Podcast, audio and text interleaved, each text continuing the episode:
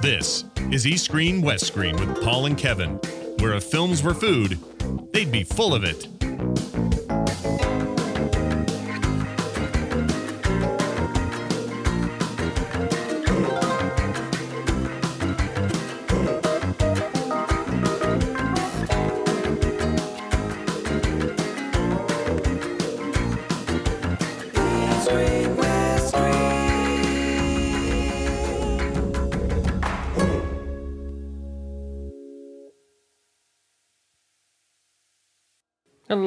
And welcome back to another episode of East Screen, West Screen.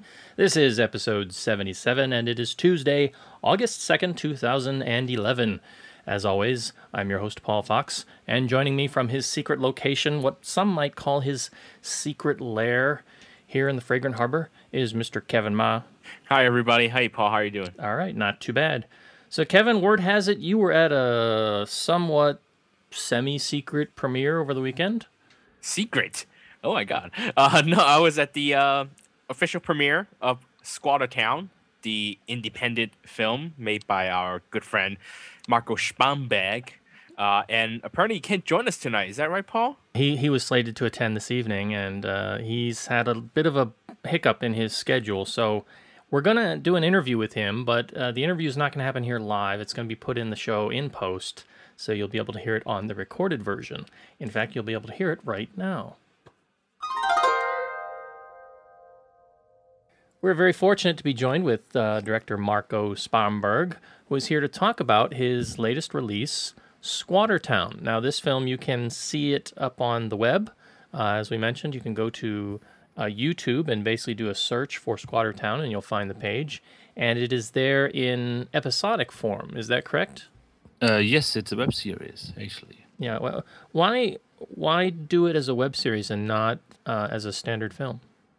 Um, hmm, good question. Actually, the idea was to uh, test and explore new kind of di- distribution models, and it turned out web series were quite interesting or quite good way to uh, find an audience online. Mm-hmm. And so you held the premiere here in Hong Kong, a physical premiere, uh, last Saturday. Uh, how, did, how did that go? Was it did, did everything go according to your expectations? Were there any glitches or snags? Yeah, uh, actually, we had uh, a quite a lot of people coming in. Uh, lots of people I don't know, so that's that's a big, big, big plus, big surprise. Um, and everything went well. The the screening went well. Uh, our special extra features we had went all well. So I think it was quite good. It was a nice, a nice closing to this whole project. We even had more alcohol than we expected. Yes, more alcohol, more free food. That, that's always a plus at any premiere. That you can Yes, so everyone attend. left happy. So I think that's that was fine. So, um, what's been the general reaction so far? Um, on the premiere, on the Yeah. on the web. Ha- Well, have you gotten any? Have you gotten any? Because it's only been up a couple days, but have you gotten any feedback on the web as well? Uh, so far, it's entirely positive feedback. What I got um, on the premiere as well as on the on the show on on the web series. Um, but it still turns out to be a pretty much a niche product. So uh, uh, it's not a, a big mainstream sales. It's, it's still a, a niche thing. So the the people who see it really like it, uh, and the others will probably never see it. So, what do you? What What are your plans now? Um, it's it's gotten a general release on the internet, but are you looking at um, sending it to festivals, or do you have further plans for it?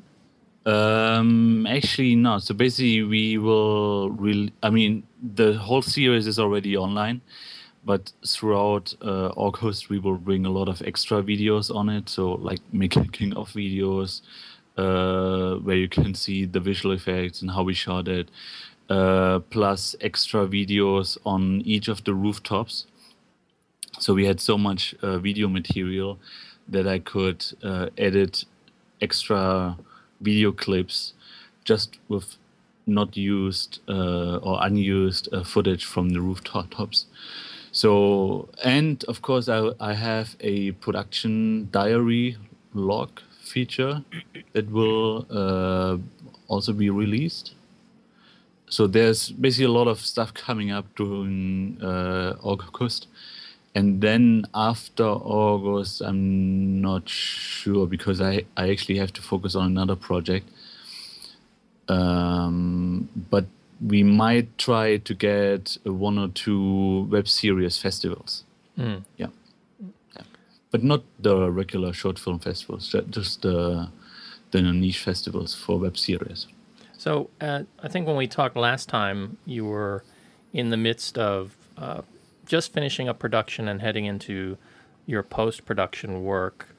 Can you tell us a little bit about some of what was done in post production? Um, you know, what what exactly, aside from standard editing, uh, did you have to do to the film, and were there any problems or things you had to deal with during that, that sort of post production sex- section?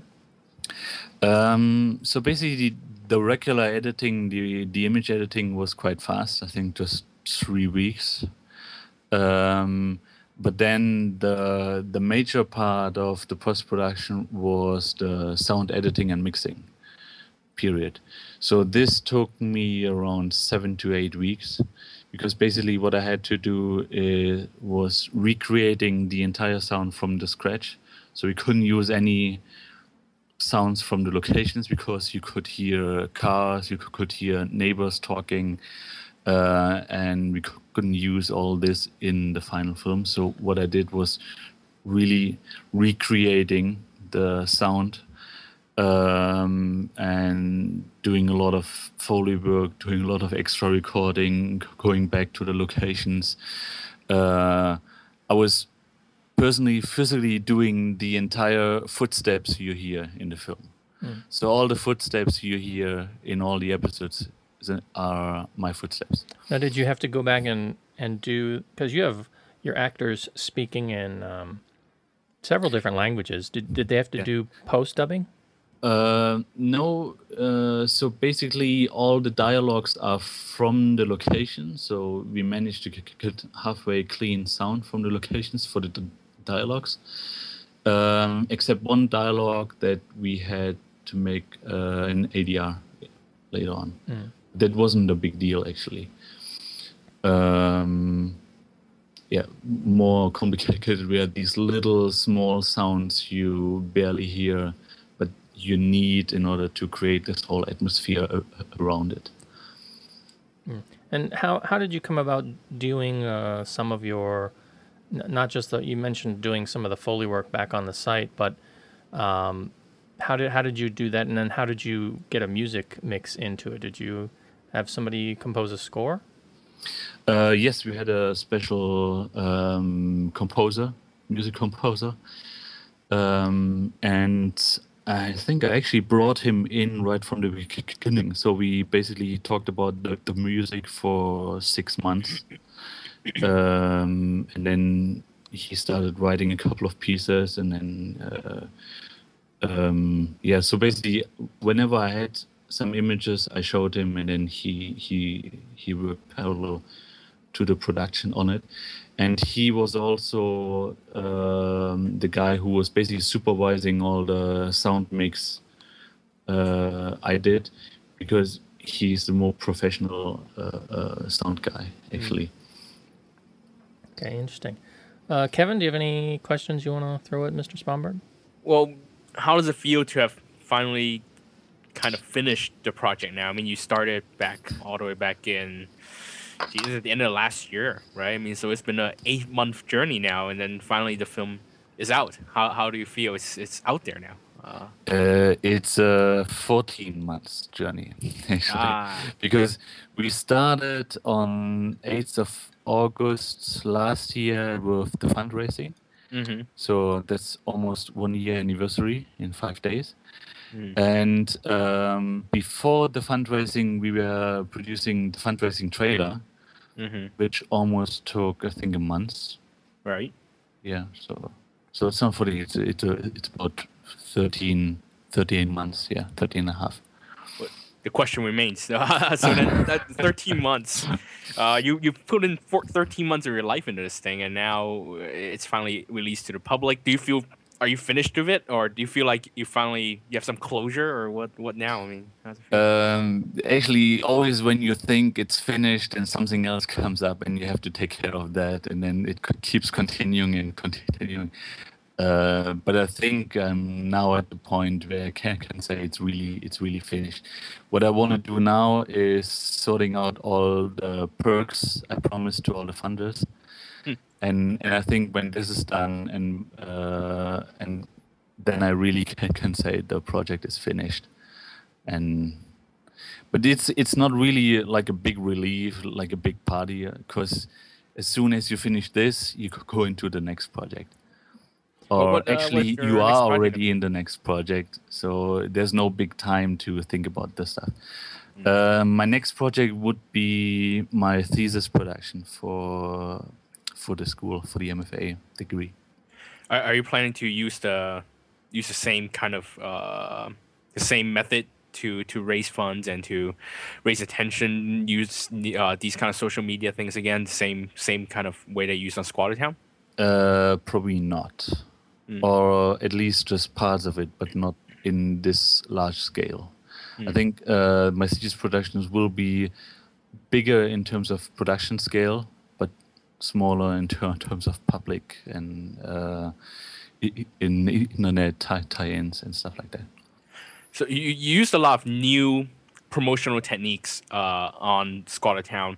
Do would you consider? I mean, of course, the the funding the funding thing was a huge success for you. Um, would you call the entire process a successful use of these medias, at least at this point in time? Um, yes, of course it was. Uh, since actually the idea for the whole project was to to make it a test run, to see how far can we go, what can we utilize, um, what works best for this format and and stuff like that.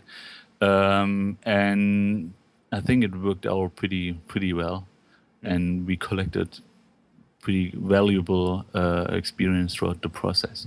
So I think I, the next project will be better, much better. Do you have any uh, any plans to create a physical version of the project? You mentioned you have a lot of uh, additional footage. I'm guessing you have some NG footage. You've got um, sort of the the journal or the diary, uh, film diary that you mentioned. Are you planning to maybe put all of this together on a sort of a DVD package at all in the future, or do you think you're just going to leave it up on the web? Um, I mean, what I do right now is uh, authoring a, a Blu-ray version with with basically all the edited footage we have. So that will, this will be a whole package of uh, I think 15 or 16 videos. Um, and also some some some photos. The idea is since we have so much photo and video material, we could turn it into a small exhibition by the end of the, the year. And someone also brought up the idea of a book, but I'm I'm not sure how how far we can go on that. in terms of doing this, you know, the, the this short web series or this this short film in Hong Kong, uh, I think we talked a little bit before about your thoughts on filming using Hong Kong as a location. Did you feel that the the shoot went fairly smooth, or was it problematic? Did you have to do a lot of sort of guerrilla filming? Um, and and I, I guess what what did you learn on this shoot that you would be better prepared for um, in an upcoming shoot? Um, yes, first of all, I would call it a squatter shoot, basically. And since the whole concept of Squatter Town was like that, uh, I think despite all the problems we had, um, it went fairly well, actually.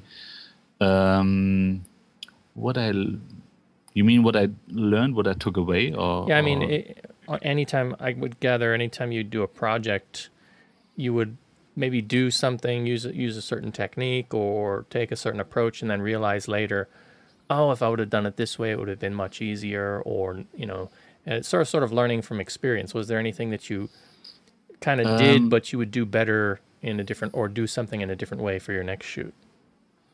Um, I think for m- me personally, as a director, I would try to get far more professionals on the project and give away more of my responsibilities and and my uh, my work basically.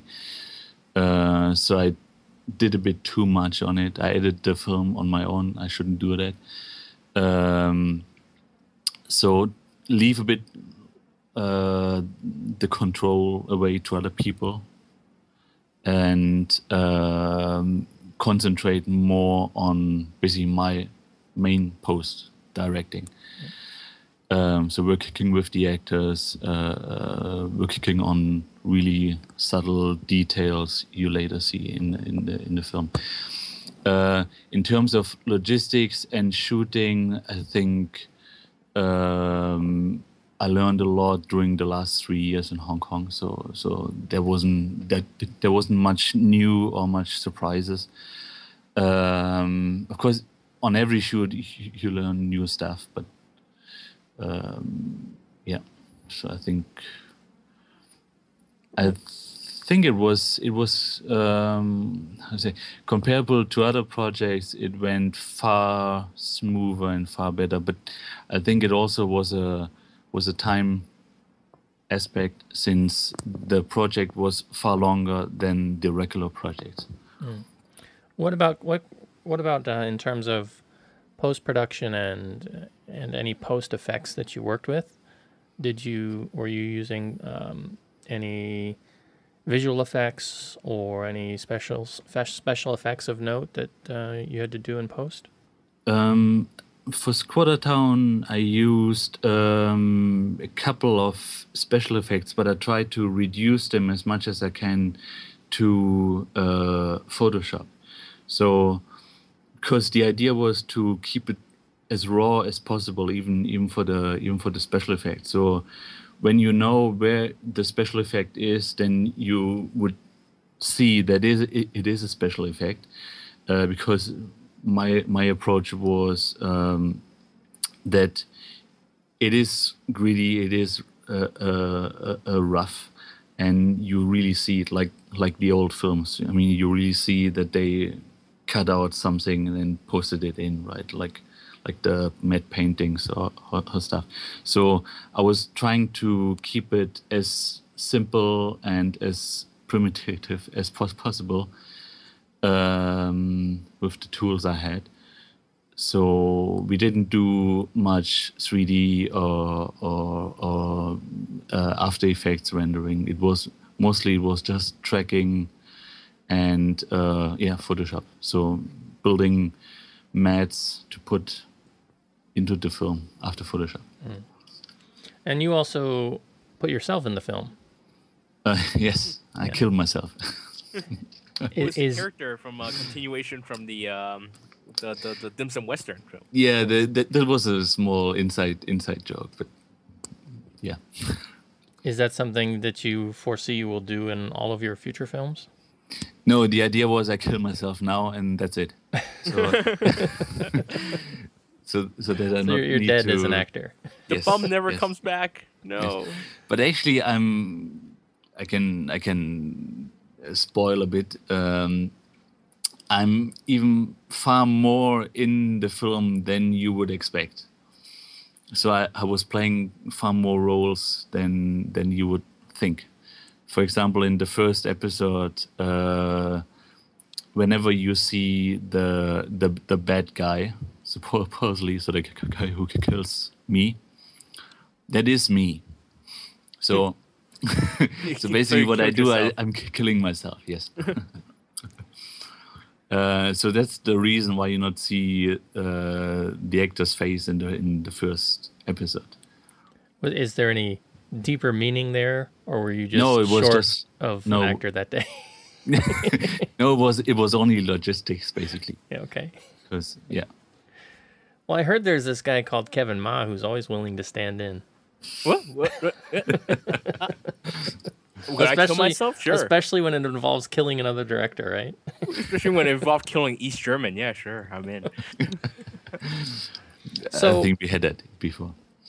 Can you give us any um, any hints or any any spoilers on what your next project might be about? Um, currently, I have two directions.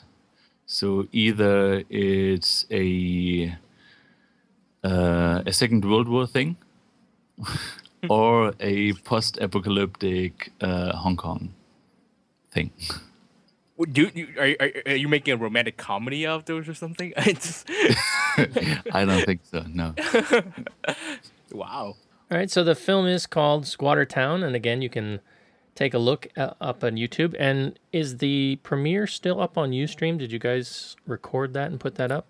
Um, yes. Yes. Yeah, so that's you all can- on USC. You can stop by uh, UStream and at their the Squatter Town page on UStream, and you can see the both the setup for the premiere and the premiere event itself. If you want to follow along with uh, Marco and what he's working on and what he's doing, uh, how can they do that, Marco? Where where should people look for you at? Um, yeah, so basically on Twitter, so it's Marco Sparmberg. And um, yeah, wherever you want, basically on, on Facebook, on Flickr, on Google Plus, if you like.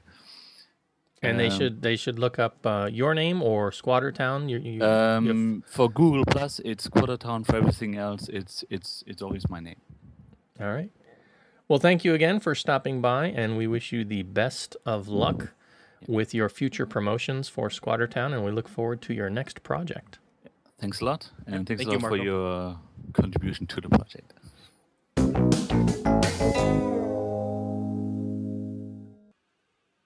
All right, so that was our short interview with Marco Sparmberg about his film Squatter Town, which is now up on YouTube for your viewing pleasure. You can check it out over at youtube.com slash user slash squattertown or simply put in uh, the title Squattertown and YouTube will find it for you.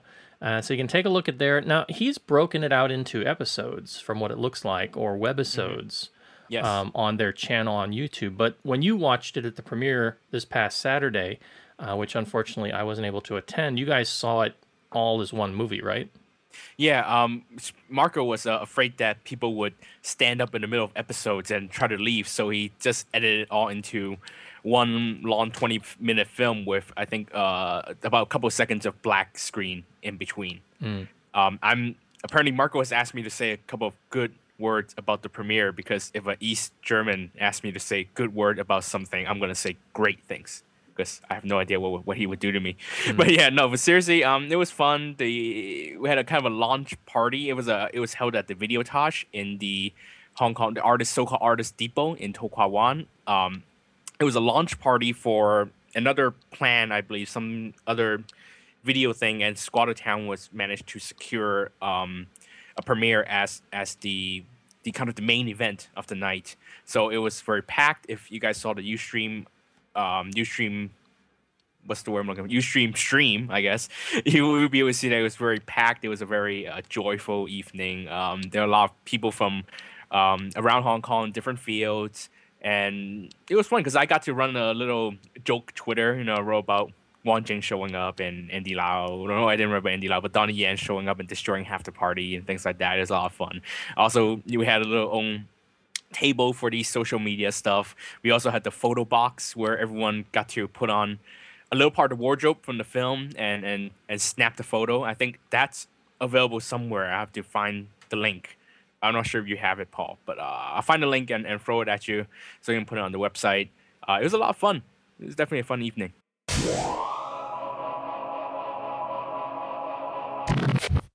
All right, just a few news stories to cover this week. Um, this first news story is a little bit of a uh, geek fascination of mine, that it being Star Trek related. Uh, earlier this week, or I want to say last week, uh, William Shatner rolled out his newest documentary, which is called The Captains. Uh, this is a film he's been working on for a few years now, and he's basically gone around and he's found all of the captains or the actors who've played at some point a captain on the Star Trek series, and, and he's sat down and, and done interviews with them. I think this is really a, a, a very interesting thing. You know, him sort of being uh, the original series captain, though he wasn't the first captain. Um, uh, Jeffrey Hunter played the first captain in the original pilot, but unfortunately he passed away, I want to say in 1969. Uh, so obviously he wasn't around to be interviewed, but um, it includes himself, Avery Brooks, Kate Mulgrew, Patrick Stewart, um, Scott Bakula, and the latest incarnation from the film, Chris Pine. I am dying uh, to see this, but unfortunately it's still going around. I think they premiered it at Comic Con and it's going to go around on, I guess, various maybe some festival circuits and things. They were having online streaming. Um, I, I, can't remember what the channel was, mm. um, but it's one of the it's it's a it's a newer online sim- similar to Netflix or Hulu. Epix, right here it says. What? Yeah, is it Epix? Yeah. Yeah. yeah. Um, I went to their site, but they gave me the "Oh, you live outside of the U.S. We're sorry, we can't service you at this time" message. So I wasn't able to see it because they were premiering it free there uh, for a couple days, but wasn't able to see it there. So I'm hoping I get to see this fairly soon. But anyway, this article is related to him and the film, and it's coming from uh, the magazine Fast Company. It's titled William Shatner versus Canada How the Government Delayed Funding His Documentary. And it's pretty interesting look at his, you know, sort of business, the business side of it, and his pursuit of getting funding for it. Uh, in one paragraph, it points out Shatner and his, his business partner Dave Zappone uh, plunked down their own money towards the million plus budget in anticipation of Canadian investors and government grants kicking in. Says both were enormously slow, so that we were scrambling all the time for enough cash to pay our bills. Uh, it's taken two years for the Canadian government to finally give us the grants they promised us in six months. Now that we've sold it to Canada and the US, we finally have our money back, but it doesn't bode well for someone who doesn't have the cash to make their film. So he's speaking obviously from, you know, the position of a of somebody who's got some cash in reserve, and I'm kind of surprised he doesn't have enough to basically just fund the entire thing himself and then try and, you know, uh, make the money back um, through distribution on his own. Um, but he went to the he went to get investors and he went to the government for grants and took a, took quite a while. So he's saying that if you are not in a position like me, William Shatner, if you don't have that advantage, it's going to be very very difficult for you to take on a similar project, right? Mm-hmm. Um, I think, but this is the case for filmmakers worldwide. This is why, you know, um, you've got up and coming filmmakers like Marco who are turning to fundraising and crowdsourcing on the internet and some of the newer forms of trying to generate funds for independent projects. Mm-hmm. I, am wondering if if the Canadian government uh, turned William Shatner down because of the topic. If you say you're doing a history topic or something with society, something that's you know more traditional documentary, I wonder if the Canadian government would have. I don't know. Do you think uh, they're Do you think they're they're that elitist? Um, you know, you never know. I mean, the arts funding, it's still kind of a traditional way of arts funding in, in the States or in Canada or all over the world, really. This is kind of a niche thing that is that, you know, maybe the government did not think would appeal to people or would not appeal to a, to a wide commercial audience. This kind of government funding, art council kind of stuff should always be the first the first source to help these independent filmmakers, these people who don't usually get commercial fundings. So it's a it's a shame that you know Canadian government you know kept Shatner waiting for so long. Yeah. Well, um, I you know that's like I said, I'm anxious to see it, and you know who knows what he's going to do next. It's kind of a weird turnaround that he's kind of selling this at Comic Con because, as many fans will remember, he was you know, kind of known for his appearance on Saturday Night Live and kind of making fun of the the whole comic convention and Star Trek convention genre, um, and not really being that into uh, his Star Trek career. You know, he was more into trying to do music and other acting, and of course, we later got you know T.J. Hooker and uh, um, Boston Poetry. Legal, and yeah. Um, and great, great, great stuff. And in fact, it, the, the article goes on to mention that Epix is, says Epix is also streaming another Shatner doc, the 2009 multi-award-winning William Shatner's Gonzo Ballet, an inside look at the making of a ballet set to the music of Shatner and Ben Folds from their 2004 album Has Been. Uh, he says, I financed it myself and it's taken me three or four years to recoup. So you can see it's an arduous business. Um, Well, yeah, you're gonna make a documentary about ballet set to your own music. I yeah, mean, and, and we, here's here's here's a taste of it. I actually have a song from that album. whoa.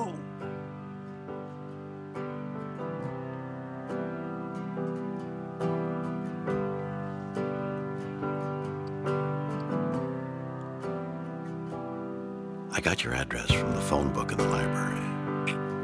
Wandered in, looked you up, and you were there. Weird that you've been living maybe two miles away for the best part of 20 years. And buy it priceline.com.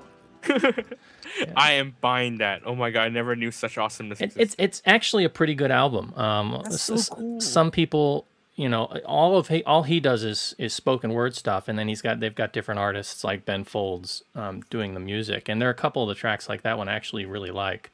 Um, but of course, he's been made. You know, if you go back and listen to his renditions of like "Lucy in the Sky with Diamonds" or "Rocket Man," um, he's been lampooned quite a bit in his career. Uh, des- deservedly so, probably, because he's kind of full of himself.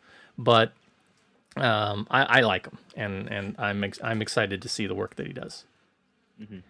All right, uh, let's move on to some Asian news uh, from our favorite site, Film Biz Asia. Uh, they are they've actually launched this past Monday uh, their uh, Asian film database. So this is a, a new tool that you'll be able to use through their site. Uh, it says um, the database tracks information on over 45,000 films, 80,000 people, and 10,000 companies and organizations. And it's growing all the time. It places particular emphasis on business information, including sales rights, distribution history, and festival participation. So uh, I think this is going to be a very useful tool. Hopefully, they can continue to maintain it. Well, yeah, I've heard about the um, this database uh, and that the people of Filmbase Asia has actually kept this for 18 years. Has a very very large file.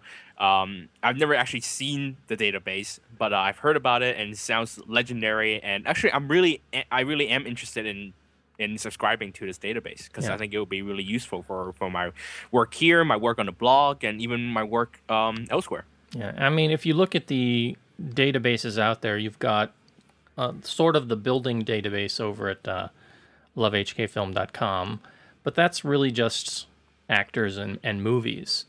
Um, and then you've got a somewhat similar database over, I guess, at um, the Hong Kong movie database site. Um, and but that's about that's about it really and and both of those are sort of in different stages of development so hopefully this one will have the manpower necessary to sort of keep it up and keep it up to date and it'll be a very very useful tool for those of us interested in this kind of information. All right our next story. Uh, kevin you have some news about uh, Cecilia Cheung. And what is this donnie yen? Does Nick Tse know about this? Well, yeah. Um, according to Donnie's Weibo, and um, I think a couple of media organization has actually picked it up, but the project hasn't actually been confirmed yet. But Donnie wrote on his Weibo that he has signed on um, on a project called Assassin Couple, which is reportedly a Chinese take, not a remake, mind you, because a remake means that they have to buy the rights and and, and you know put on the label and everything. This is only a, a so-called Chinese take on Mr. and Mrs. Smith. And the rumor is that, and again, still hasn't been confirmed, is that Cecilia Cheung will be taking on as in the uh, Angelina Jolie role. Uh, apparently, this will be a very expensive action film. Donnie is reportedly being paid 30 million yuan, and Cecilia being paid her usual 15 million yuan. And the budget of the film will be about 100 million, if not higher. And no other, no other uh, no other announcements about the major talent of the film. Um, apparently, they start shooting at the end of the year, uh, and that's about all we know so far. Paul, what do you what would you think? Would you think Cecilia and Donnie can live up to uh, Brangelina? Um, in a word, no. uh, you know, I of course I'll see I'll see anything with Donnie in it. I action wise, I think you know he's sort of the king of the hill right now for Hong Kong. Right. Um, but I just don't see the two of them as a pair. It just Yeah. seems like a really I, I I could be wrong, but they don't seem like two people I would picture together having a significant amount of amount of chemistry. Um, Cecilia doing action. I- mean, I know we've seen her a couple times in things like uh, The Legend of Zu and um, She's done a lot of action films. I mean, she did um she did a cameo in Tokyo Raiders. Yeah, but I she just doesn't come come off to me. I mean, you know, Angelina Jolie kind of got her kickstart in things like Tomb Raider, so she had a basis for that. Now maybe Cecilia could surprise us, I, but I don't know. This just does just doesn't seem like her field. Yeah, I honestly I think Cecilia right now is a publicity publicity trouble hound right now. It's just adding too much publicity where her casting might end up overshadowing the actual film or even Donnie. Oh, even though you know it's hard to imagine anything overshadowing Donnie. Uh, yeah, even I think Cecilia her her mar- marital troubles right now and and all this talk about her her work ethics and See, what they need to do is they need to be a bit more progressive with it, right? And sort of in sort of a Twin Dragons, you know, remember Jackie Chan's Twin Dragons style? Um, instead of having it Cecilia versus Donnie, it's Donnie versus Donnie in Mr. and Mr. Smith. You mean you mean they're like a gay twin brother and they like live with each and they have like incestuous thing It's going? It's just like, you know, And so progressive. I, I don't know if they would pay him thirty million dollars for this, and I don't think they would they would make that kind of budget. But I would I would be first in line. You know, it's the next best thing since mismatched couples. What are you going to oh, do, Oh, Hell yeah. right? I, I would take the day off of work to watch the opening day morning show. You'd camp out overnight for the tickets. right? Yes, yes, it's Donnie versus Donnie. I mean, we've been waiting for that so, and and Donnie will be okay. Never mind. I'm not going to go into the gay jokes, but yeah, I think they'd be progressive. And you're right. There isn't much romantic chemistry between Cecilia and Donnie Yen. I mean, let's face it. Donnie Yen is a great action actor, but he's not a great actor. Um, Cecilia has never been known for her how I say sex appeal or her charisma. She's just a really good actress, but she's not particularly charming actress. I think. So it would be hard to imagine that these two taking on this lightweight blockbuster roles and you know action roles and we're supposed to have a lot of romantic chemistry and the publicity right now added in it's just i don't think it's a good idea you know, it, kind of poking fun at, at that idea, but as I think about casts for this kind of movie, I'm thrown back in time. I think about people like, uh, you know, Chow Yun Fat and Leslie Cheung in, in, in some of the stuff that they did. Um, I don't know. I, I would. Could you see somebody else, another pair in this film besides Donnie and Cecilia? Who, who would you cast? actually i think Nicholas Tse would be a good a good choice for the male um as for the female role it might have to be i think fan bingbing would be a fan bingbing actually i think Yeah, Fan Bingbing has that good. kind of vibe yeah fan bingbing has that kind of vibe i'm not sure how she would work with nick but I think Fan Bingbing has a vibe. I think Nick Tse has that kind of vibe. I'm not sure how they are together, but they would I, be. I, of course, I this prefer Lee Bing Bing if we're gonna go with a Bing Bing. Oh yeah, Lee Bingbing would be great too. But I think Fan Bingbing had more of has more of the Angelina Jolie aura. I think if we're gonna talk about be, this being a remake or anything like that. Yeah. Of course, you could just do Fan Bing Bing and Richie Ren, and then you've got Contract Lover too. Oh, you know Zhang Hanyu, Zhang Hanyu and Li, Lee Bingbing or Fan Bingbing. but then Zhang Hanyu be smoking all the time, so forget it. It's gonna be bad for the kids. Yeah. All right. Well, we'll look forward to more news about that as production continues. Um, all right. Last bit of news. Some news about Rob Cohen. Yes, Rob Cohen, the director of masterpiece films like The Mummy 3 and The Fast and the Furious and Dragon, the Bruce Lee story, has signed on to do um, a film co produced by CJ Entertainment, Korea CJ Entertainment, and American Studio uh, about the Korean War. Um, it's about uh, it's based on a win- Pulitzer Prize winning dispatches from the front uh, from the front line by legendary New York Herald Tribune correspondent Margaret Higgins. Uh, so it seems like they're going to be taking an American uh, perspective on the Korean War. Um, it's going to be a very big budget blockbuster kind of deal. Uh, no no casting announcements yet. The film um, will feature quote unquote Hollywood A-listers and Asian stars, and they'll start filming in uh, May with a planned release date of spring 2013. Uh, Rob Cohen, not exactly the best director uh, out there for this kind of film, and the fact that he he says uh, the Korean War has often been referred to as the for- Forgotten War, um, kind of tells me that he hasn't seen much films about the Korean War. And South Korea has been doing this since this type of war films for years, and they've done it well. There's another one. Uh, actually, if you want to watch a good Korean movie, I say watch uh, The Brotherhood of War uh, by by what's his name, Kang Je-gyu. Uh, a couple years ago, that's a great Korean War movie. Uh, even the Assembly has a section about the Korean War, so it's definitely not the forgotten war. Um, I am not really looking forward to this film just because it's Rob Cohen and uh, and the whole Western perspective thing. I'm not sure if I'll be into that. Uh, Paul, what do you think? Have you have you seen much many Korean War films? No, um, I'm I'm not a big war movie person. Right, right, right. Um, I I think we've talked about it before. For me, I like to escape movies. Give me fantasy, give me science fiction. Don't give me reality. I get enough of that um, day to day. Uh, you know, uh, it kind of makes me wonder though. In the event that this does take off and does become popular, you know, maybe it will lead to things like a reboot of MASH stateside, or maybe directors will start turning to the Korean War as a genre uh, for some fresh material. You know, uh, getting getting away from some of the material they've been doing the past couple years. The thing is, I think Korean Korean cinema has been doing this type of films for years. Um, right now, we have The Front Line, which is opened in Korea. Last year, you had Seven One Into the Fire. You had uh, Brotherhood of War. So it's not like it's an unexplored territory. And when you have something like Korean cinema, which has matured into quite a healthy industry with a lot of money, and they can do these type of films as well as Hollywood these days. Do we really need an American take on this war or American films about the war when Korea is already doing well, uh, well enough? Yeah.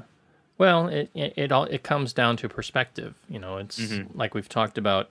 I didn't think Hollywood needed to remake an Infernal Affairs, but they did.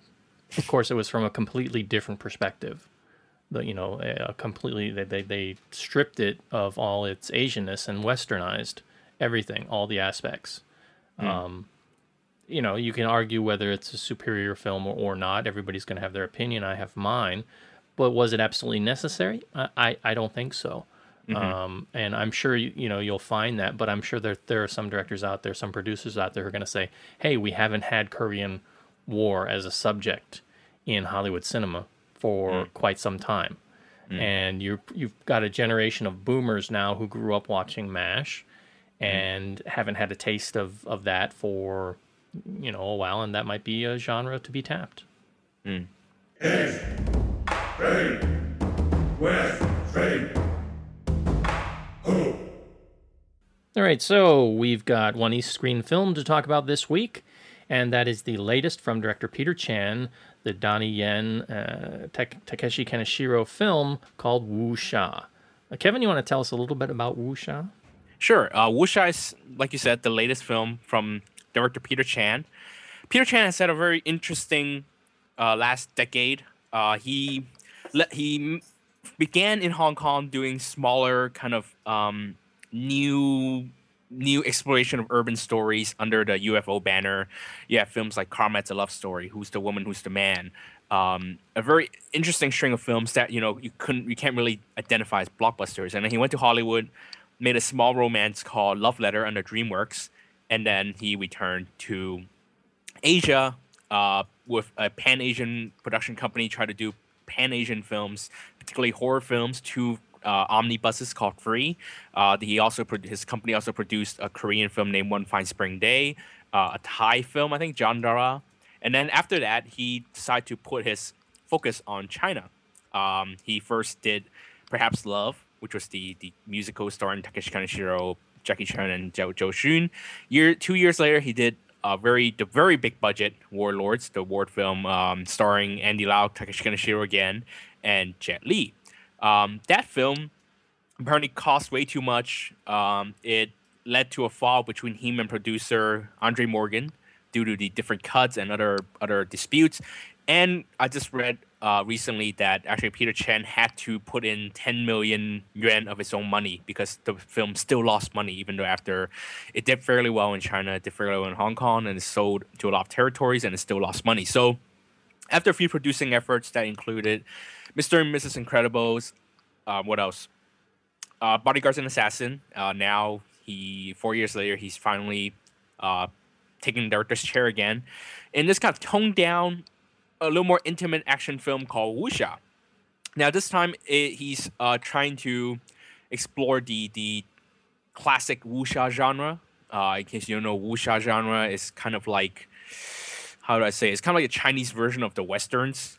Um, it's always about lone warriors, um, martial art warriors, uh, in a very kind of a world called Jianghu. Jianghu is like you know, it's like a martial arts. It's called a martial arts world, but it's essentially the world that martial arts warriors live in and they they they fight in, and that's essentially stories about that world is essentially wuxia movies, and that's what Peter Chan says he is trying to reinvent here the wuxia genre. The film it's um, stars Donnie Yen as a paper maker called Liu Jingxi. He lives in a small rural town in Yunnan. Lives with his wife Ayu, played by Tang Wei, and two kids. Uh, one day, he while he's um, installing a paper window at a local general store, two thieves come in and try to steal money from the store owner. Uh, he decides to intervene and he kills the two robbers in the process. Uh, in what seems to be um, from dumb luck, essentially. Uh, now the, the, the government has sent in a, a detective, Xu Baijiu, played by Takeshi Kaneshiro, speaking Sichuanese in the Mandarin version, um, and he he's a very eccentric man. He likes to use uh, science to to analyze things, um, and bit by bit, he begins to um, analyze the crime and realizes that Liu Jingxi actually didn't defeat these two thieves, or might not have defeated these two thieves by dumb luck, and that there is actually more at play here. Uh, this is a very interesting stylistic exercise by Peter Chan. Like I said, he's he's toned down the production a little bit. It still costs actually quite a bit of money. I think it costs 120 million yuan, which is much lower than the than than the Warlords, but still a pretty big uh pretty big production. Uh, he ditches the self importance and spectacle in those films. Perhaps Love again about big grand musical sequences. The Warlords about uh, themes about brotherhood and it's really heavy story and a lot of big war scenes, battle scenes, and things like that. But he ditches those this time, and he very much concentrated on filmmaking techniques. Um, it's very much about filmmaking, uh, about how he uses filmmaking techniques more than about the story. The story is not original.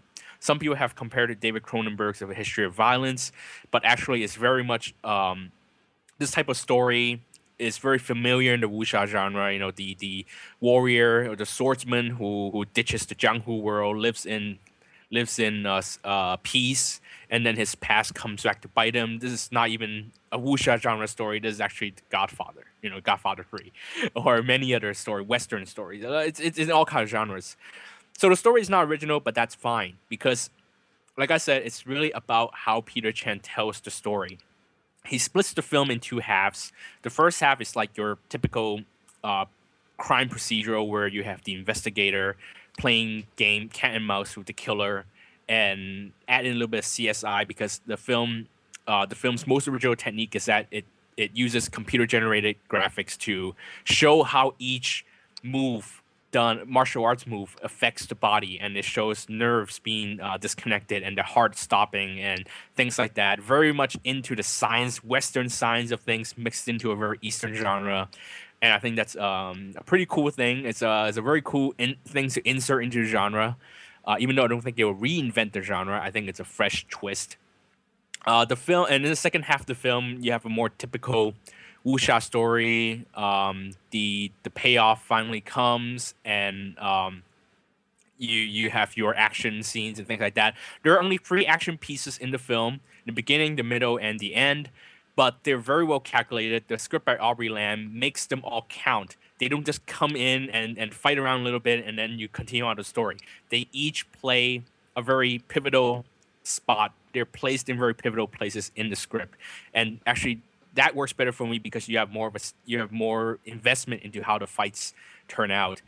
Um, Jimmy Wang Yu, the the Shaw brothers legend, who was in One Armed Swordsman, of course, he also only has about three scenes in the second half of the film. He doesn't come into the second half of the film. Uh, his longest scene is the ending, of course, uh, where he he faces Donnie. I'll just ruin it because really it's no surprise here. He faces Donnie in the end, but what a great screen presence. He makes every one of those scenes count. There's definitely a legend working here, and it was great to see him. Uh, Donnie is the action director here. Uh, even though he only has those three action scenes to do, he pretty much uses what he does best, which is one-on-one hand combat, and he is great at those. I think I think that's where he excel at actually. Really fast, really furious moves going on here. All one-on-one combat. Uh, he, of course, you got you see his lightning punches uh, being used by different characters, and I think it's really exciting to watch. Uh, I would say uh, out of the four or five Donnie movies he's done in the last year, I think this is his best movie of the last four or five, maybe his best movie in a couple years. Um, his acting here is surprisingly good. I really enjoyed seeing him play dumb. He just has that kind of, I guess, dumb luck look, and it's really good here. I think I've seen the film twice now, and even though Takeshi Kaneshiro speaking Sichuanese is kind of the scene stealer, I actually took a took a uh, took the effort to look more closer at Donnie's performance in a second time, and I actually would say that Donnie's performance is really good here. I, I really enjoyed his performance here. Uh, like I said, Takeshi Kaneshiro speaking Sichuanese in the Mandarin version is really amusing. Um, for me, at least, for Chinese speakers, it'll be quite amusing. Uh, this, I'm not sure what's so funny about the Sichuanese accent. I guess it's kind of the way that mainlanders listen to Cantonese and they find that amusing. Uh, I've talked to uh, a, cl- uh, a classmate from Sichuan and asked him about how how uh, Takeshi's Sichuanese is. He said actually it's quite accurate, even better than the Sichuanese dub of "Let the Bullets Fly." So, good job. Um, considering Hong Kong's output this year, uh, I previously put "Don't Go Breaking My Heart" at number one as the best Hong Kong film of the year. Wuxia has pretty much replaced it. Uh, I still like "Don't Go Breaking My Heart" a lot, but considering this year's output, Peter Chan's Wuxia is definitely the best Hong Kong film of the year so far, and it's hard to imagine any film beating it until perhaps the end of the year when you have the uh, uh, Tsui Hark and you have who else? Maybe Wong Kar Wai. Uh, those films coming out. So definitely with a capital, as I've written in the notes, see it, see Wuxia, and see it on the big screen. Paul. Yeah. Um. All right. So to clarify, this film has a few English titles. Uh, as I search around on the web, it's listed as Swordsman on Asian Media Wiki and Dragon over at IMDb. I don't know why it has these titles because it is simply called Wuxia here in Hong Kong. Actually, uh, Dragon is the North American title. The Weinstein brothers have bought it, and they already said they're going to rename it Dragon for the North American release. Which is kind of weird because it yeah. it has nothing to do with the film at all. Yeah. I'm re-rolling my eyes. You, yeah. you can't hear it, but yeah, that's what I'm Um, doing.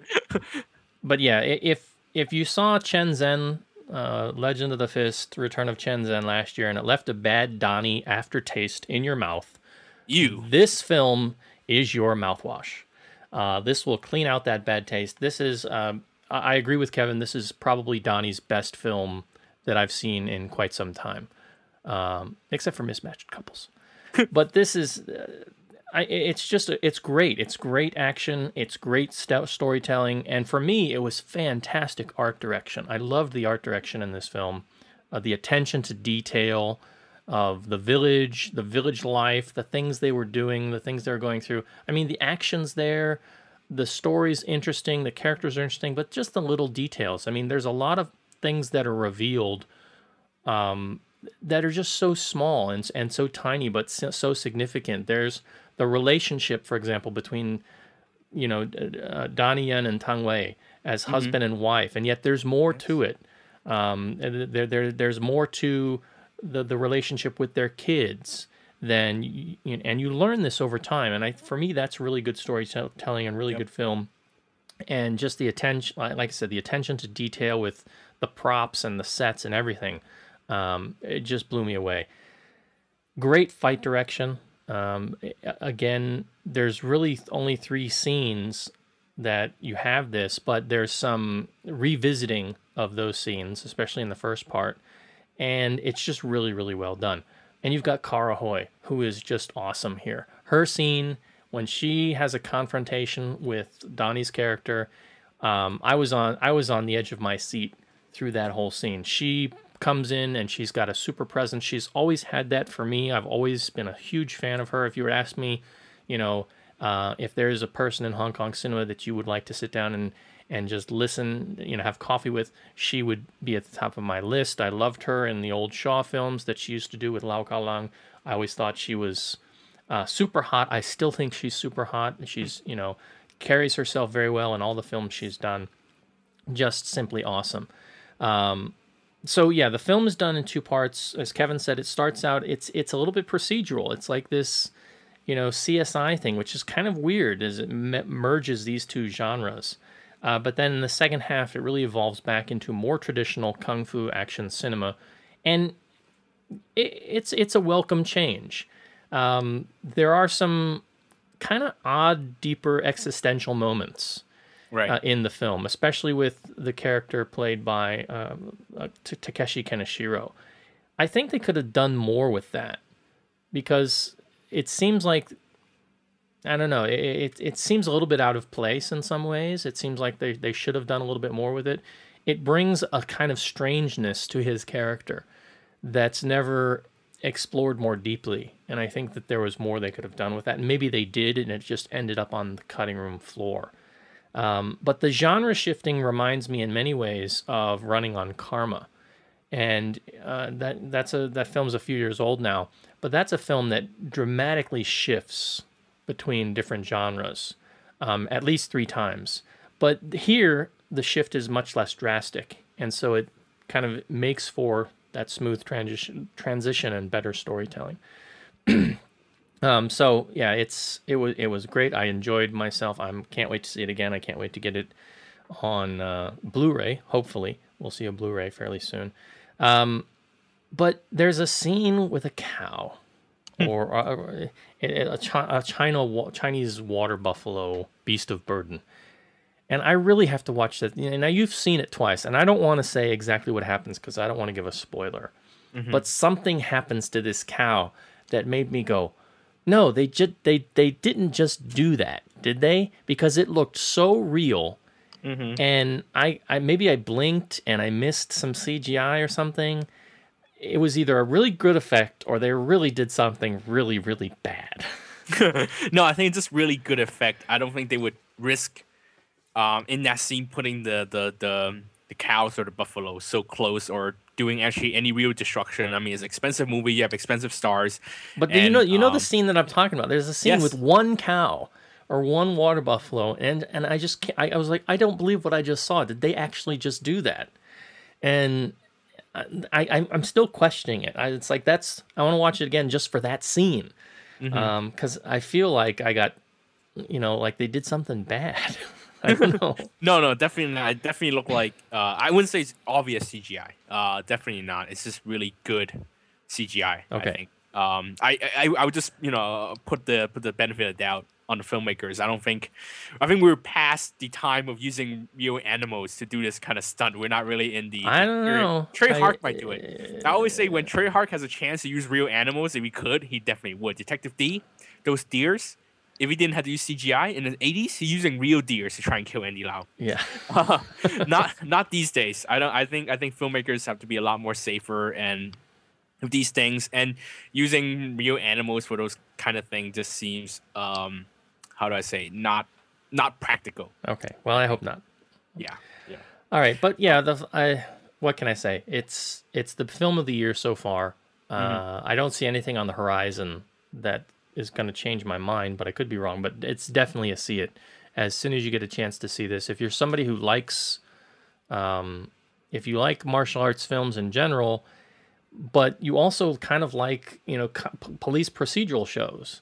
You know, I think you'll get a kick out of this. The way they they they merge these two together. Although the very ending, and again, I won't spoil this, but the very ending, the ending of you know the end, the you know the the, the final fight, I'll say, it is a is a total what the heck moment.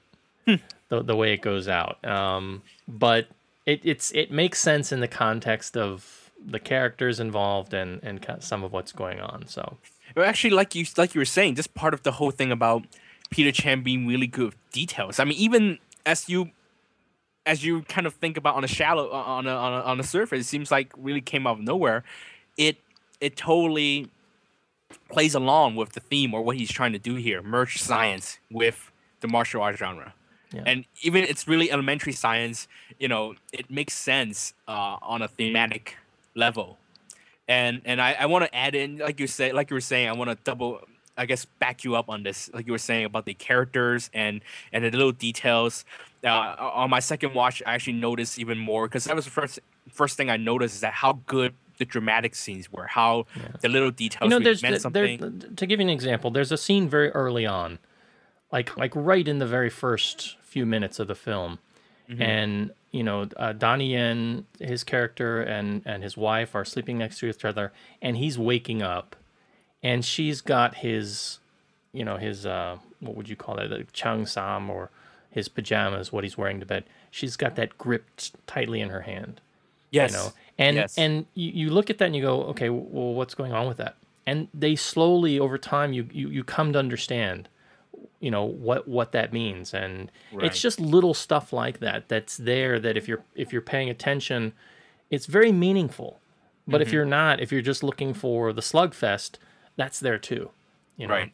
It's awesome how how well Peter Chan, because he's we're obviously he's working within the confine of genre here, a very classical genre, um, and it's great to see how how much he can do within it, how much what he adds in within it, or how how far he takes it. I don't think he takes the genre anywhere new, but he's doing so much within it without trying to be uh, to look important. And I think that's what he excels at. And I, I, I hope he would keep doing genre films from now on.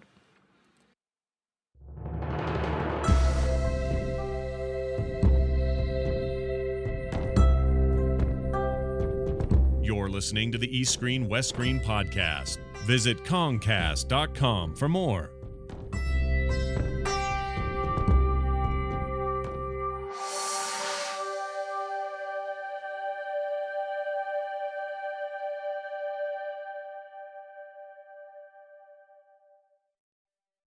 All right, so our West Screen film for this week Dylan Dog, Dead of Night. Um, this is a film uh, coming from director Kevin Munroe, who doesn't have a lot of work in his filmography. Um, he's done, he did the recent Teenage Mutant Ninja Turtles animated film, um, he worked on a video game. Uh, this is really his first bigger budget Hollywood film, you might say. Um, this is also based on a comic book from Italy uh, that's been running for a very long time. If uh, if I remember the the dates, it started back in I want to say 1986 and is still running uh, today. So it's a very long running comic series. Um, some of the comics have been, I think, translated into English and released in the United States. I want to say under the Dark Horse label. Um, I've never read any of the comics. I don't didn't know anything about the characters, so I'm approaching this film as a complete newbie. And it stars Brandon Routh as the title character Dylan Dog, who is basically sort of a, a private investigator slash uh, peace officer um, who works the border between humanity and the living dead or the supernatural beings. Um, and all of this taking place in the city of New Orleans. Um, now, as I, if, if I remember reading up on the film, the comic actually takes place in London, um, but they decided to shift to New, New Orleans, and uh, the the setting changes. And I think if you've probably somebody who read the comic or knows the comics, you won't be real happy with what they've done here. Um, fans tend to not like it when they make big drastic changes like that. Uh, the film also stars uh, Anita Briem as Elizabeth Ryan, a young woman who finds herself seeking for Dylan's help when she finds her father has been murdered by what she believes to be a supernatural being.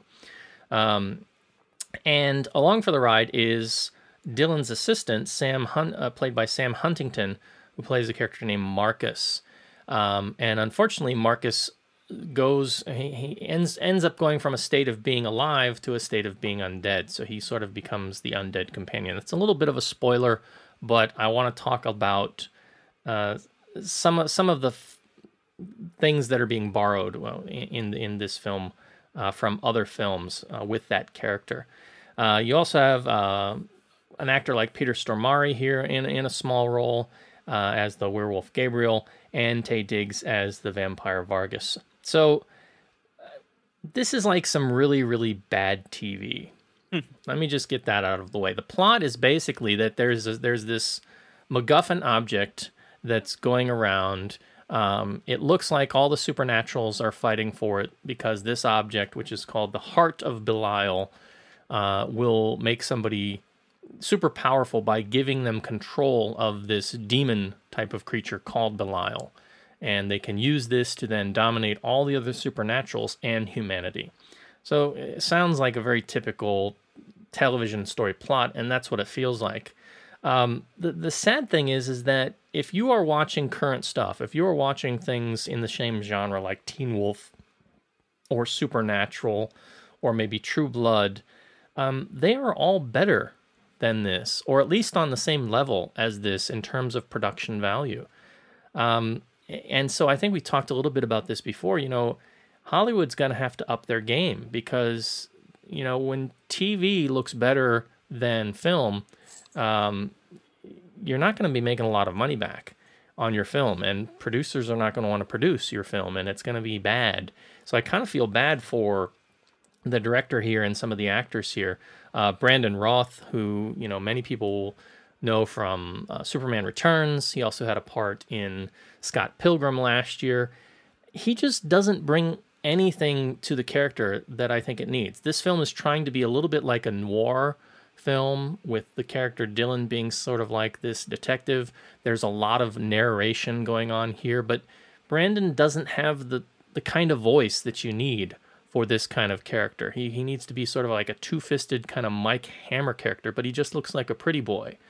Um, and he seems totally out of place in a lot of what's going on. He seems to know a lot, but uh, it it just doesn't seem to work well.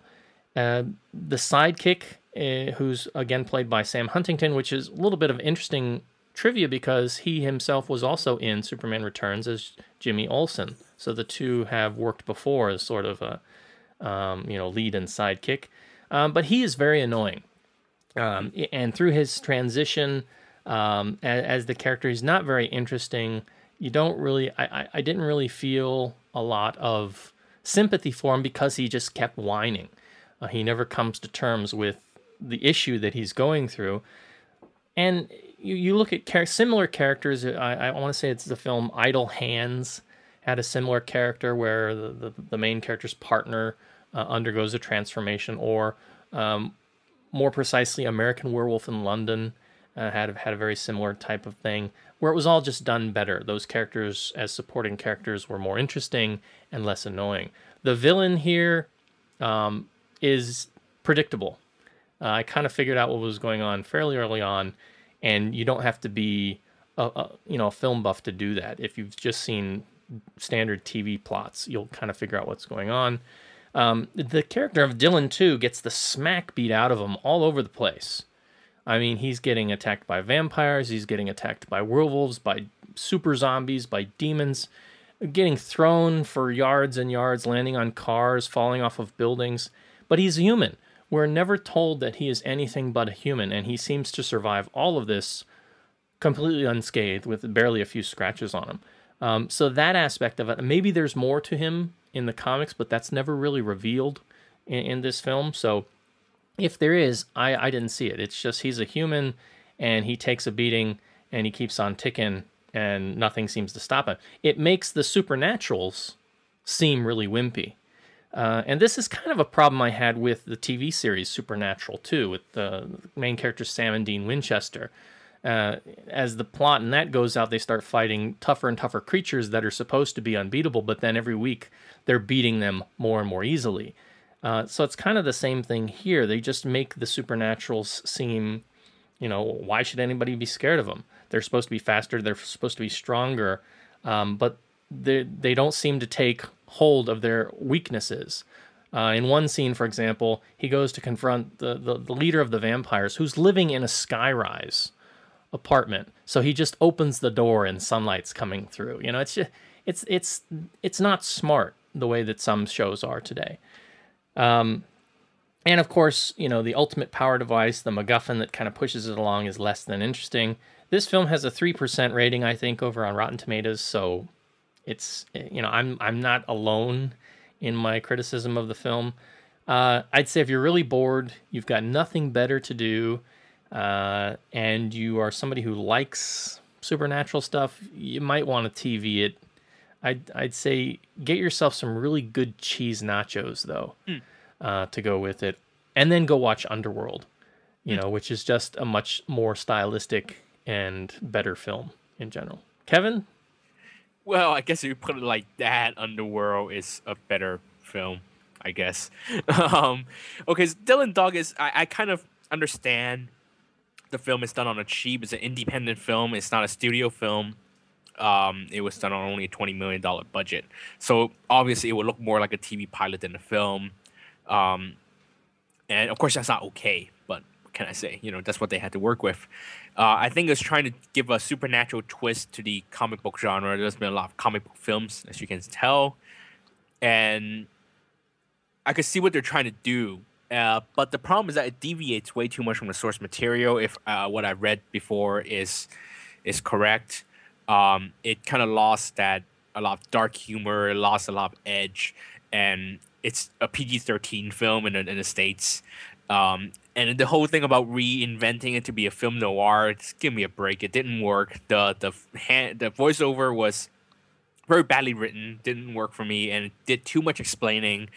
It was all explaining, explaining. It's almost like they were working with a world that is too rich. It was it had too many things going on, and the writers um, just really had to put out everything. So the entire film, if it's not Brandon Roof rock, walking around and talking to people, it was just like your your regular, you know, supernatural procedural film. We just talk about Wuxia being a good procedural. This is a bad procedural because all all Brandon Roof does is that he's walking to the next monster and he's talking to them, and then he walks to the next monster, then he gets beat up, and then he walks to the next monster and he talks to them some more and it, it's really boring the way the plot progresses if if the plot is progressing at all uh, i think brandon roof uh, kind of after superman he didn't really get any more leading man roles. He didn't get the big hollywood star treatment that i think he was expecting or people were expecting out of him after superman. And he did some comedic work uh, especially in um, like you said scott pilgrim. And he also had a had a supporting role in Zack and Miri make a make, make a porno, and I think it's worked here. Kind of added some charm to his character, but he's given too little to work with. The no, like I said, the the voiceover didn't work, and his character isn't really written well written enough to make him uh, uh, an attractive uh, lead man. One of the two, one or two dark comedic bits worked. Uh, like you were saying about the sidekick, I think I like the sidekick a little bit than you did, Paul.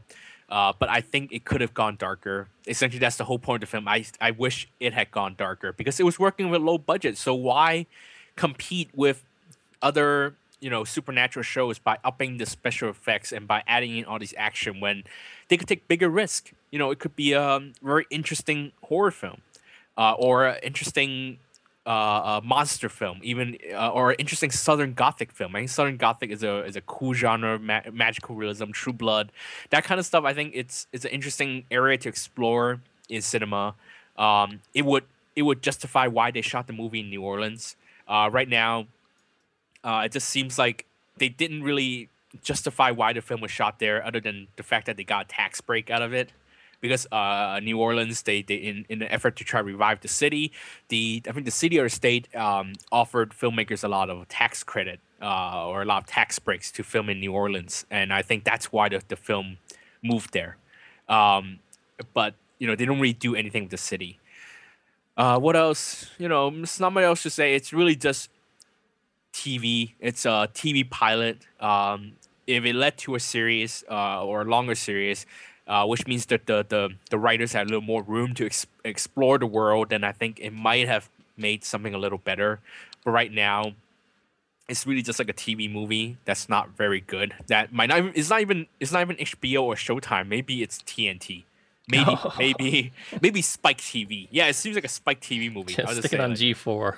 Yeah, stick it on G4. That's it's not even like it's not even good cable. It's like basic basic cable. My god. Yeah. It's not even network TV movie. It's- slightly, sli- I'll say it's slightly above a sci-fi channel movie. yeah, maybe even a sci-fi. if they had like worse CGI, it would be a sci-fi production right here. Yeah.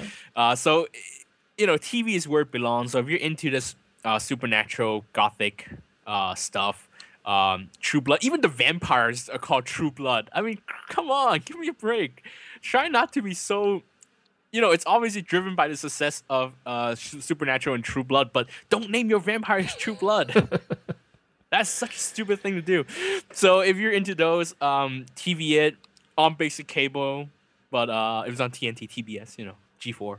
I say Sci-Fi Channel would be it's too good for Sci-Fi Channel maybe, but yeah, TV it if you're into those things. Otherwise, uh, skip it. I I don't think we'll be visiting the world of Dylan Dog anymore. East Green, West Green.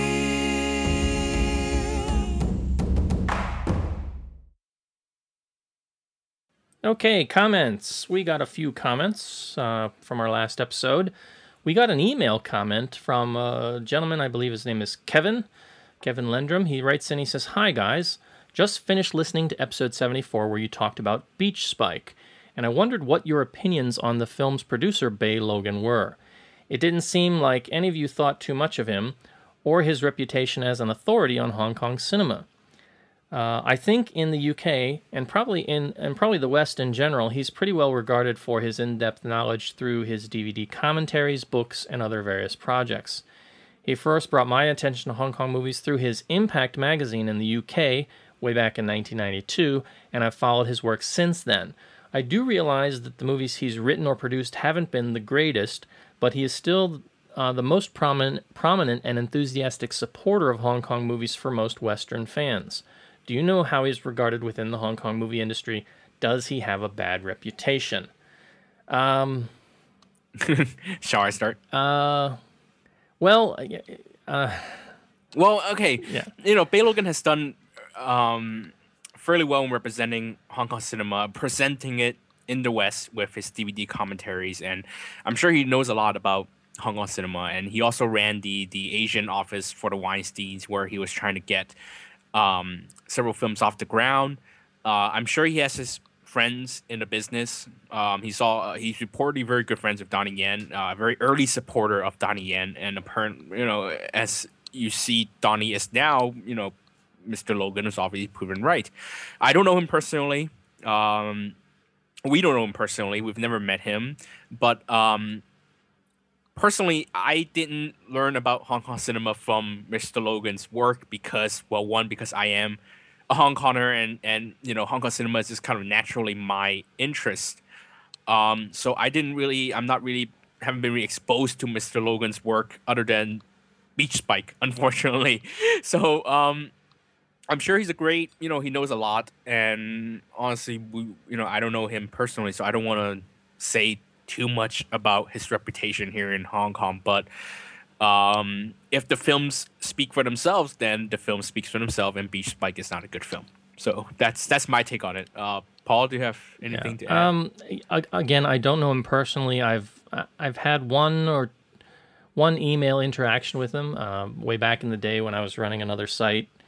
So yeah, I just know him through his work. I you can say he was a little bit of an influence on me originally because I do have his book Hong Kong Action Cinema, which was one of the first books out there to you know really talk about um, the films and the genres coming out of Hong Kong there are other books that I would say I've encountered since then that have been more influential in in my the way I look at, at cinema.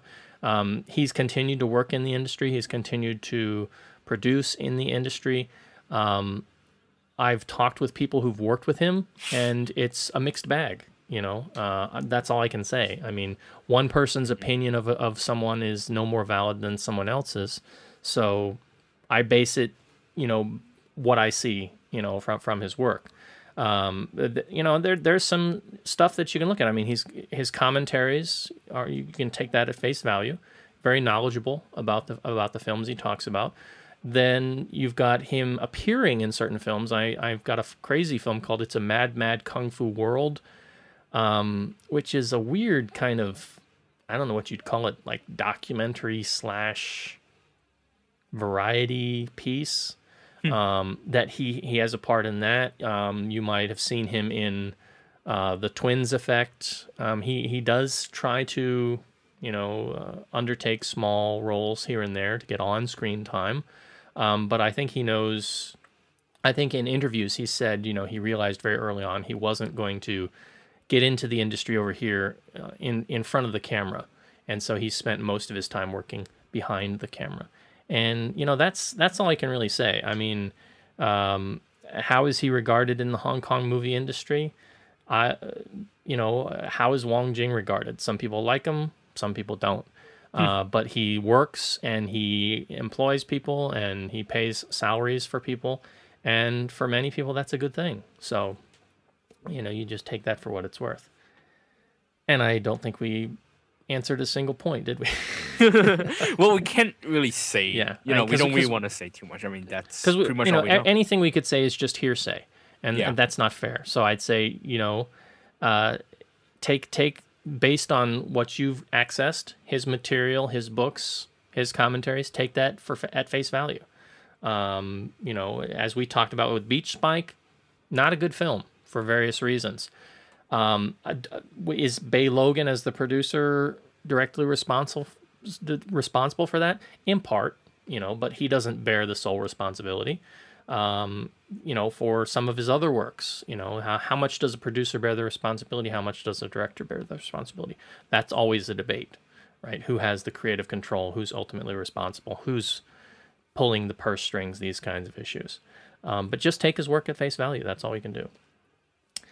So Gary Lau wrote in. He said, "Never seen an entire Bollywood movie, uh, but from what I've seen, uh, but from what I've seen, I liked Doom, uh, the Doom movies. Is that or Dom Doom? Uh, I don't. I'm not familiar with those films. Kevin, are you? well, no, because I apparently I don't speak uh, Tamil. So He says, I I, believe Aishwarya Rai was in the sequel, Dom 2. Um, there's some incentive to watch it, at least in, in my camp. Uh, and there's a third one in the works. And he says, and somebody tell Paul that he's saying Tamil wrong. Tamil. Uh, completely threw me off when I hear him say it as Tamil. That's how I was saying it. Uh, I didn't know any better. Uh, I'm glad for the correction. It says it's pronounced Tamil. And some of my closest friends are Desi, so yeah, I kind of know. We thank you for the correction, uh, as I'm certainly not an expert in Desi or Hindi or any other Indian dialect. All right, so that's uh, that's the email, and uh, that's a show. What do you Yep. know? Hey, Yep. that's great. That's awesome. Um, and we got some good news. Our show is now on Stitcher Radio. Uh, you can listen to us on your iPhone, your Android phone, your Blackberry, and your Web OS phones. Stitcher is smart radio for your phone. You can find it on your App Store or at Stitcher.com.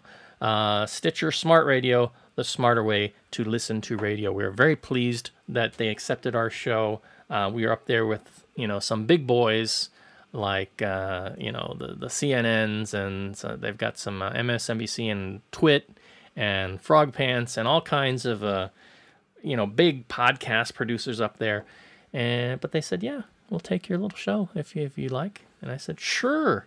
So now you have an alternative, not just the website, not just iTunes, but um, if you're on different phones, please please visit Stitcher.com and uh, you can find our show there. So thanks to them for that. And thank you, Stitcher. yeah. Yeah. Thanks to Kevin for coming along for this ride. No, sir. Thank you. Of course, you can always find us at our website, and I'm going to be making some changes to the website over the course of the summer, so I do apologize for the mess. I've been learning some more HTML code and some more WordPress functionality, and I'm trying to improve the site, improve the site slowly but surely. Um, but it's taking time. So there may be a couple days where there things are down or not working or moved around, but hopefully I'll have all of that done by the time the summer is over. But do stop by the website. You can leave us some comments or feedback over there, as many of the guys do, and we might just read some of those comments here on the show. Or you can stop by iTunes still Uh, if you're not a Stitcher user and you get us through the iTunes feed, that's great. Uh, but we would love for you to go to, over to iTunes and leave us some feedback as well. Uh, we'd like to hear your thoughts on things you like, things you don't like, how we can improve, or just comments in general. Uh, leave us a couple stars, five stars if you really like us, because that will help us out in the rankings as well. You can follow along the show at Concast, uh, Twitter, that is, at uh, twitter.com slash Concast. And of course, you can always follow the Golden Rock, that is Mr. Ma, in his daily exploits and musings here, right here in Hong Kong. That is twitter.com slash the Golden Rock. Email, you can send us a direct email at eastscreen at gmail.com. And if you would like to, you can attach a short audio file with a question or a comment or a short review, something you liked, something you didn't like, and you can eh, send that to the email and we might just play it here on the show. So, next time, episode 78. Well, we're fastly approaching that 100 mark, Kevin. Yes, just uh, another 22, uh, my bad math, 22, 23 Yeah. episodes. Yeah. Yes, 23 more weeks. So, episode 78. Looks like we're going to be covering what? Uh, the Warring States? What is that? Yes, this is a Chinese uh, film, um, which is best known for um, a very rich man spending 150 million yuan, uh, paid for very and paid for very respectful, respected actors, all for his quote unquote reportedly um, uh, uh, rumored girlfriend.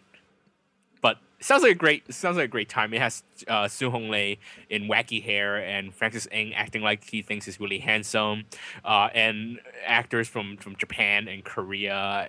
eh, You know, and sounds like a really mess. And it's it, a you it's know. a period piece, right? Yes, it's a period piece, and it totally twists the um, the war, like the title says, the Warring States history. It just sounds like it's gonna be a terrible movie. All right. Terrible movie. And great. Uh, speaking of nationalism and uh, well, what else can you say? Captain America, woohoo, go USA! Uh, will is finally being released over here this weekend, so we'll be getting a chance to see that, and we'll be talking about that next week, and maybe, if time permits, we'll talk about our little blue friends, the Smurfs. Um, so yeah, there'll, there'll be that, and uh, Kevin will probably, hopefully, have a Blu-ray or something to talk about as well. All of that and much more on our next show. Until then, this is East Screen West Screen wishing you good viewing, and we will see you next week. See you next week, everybody.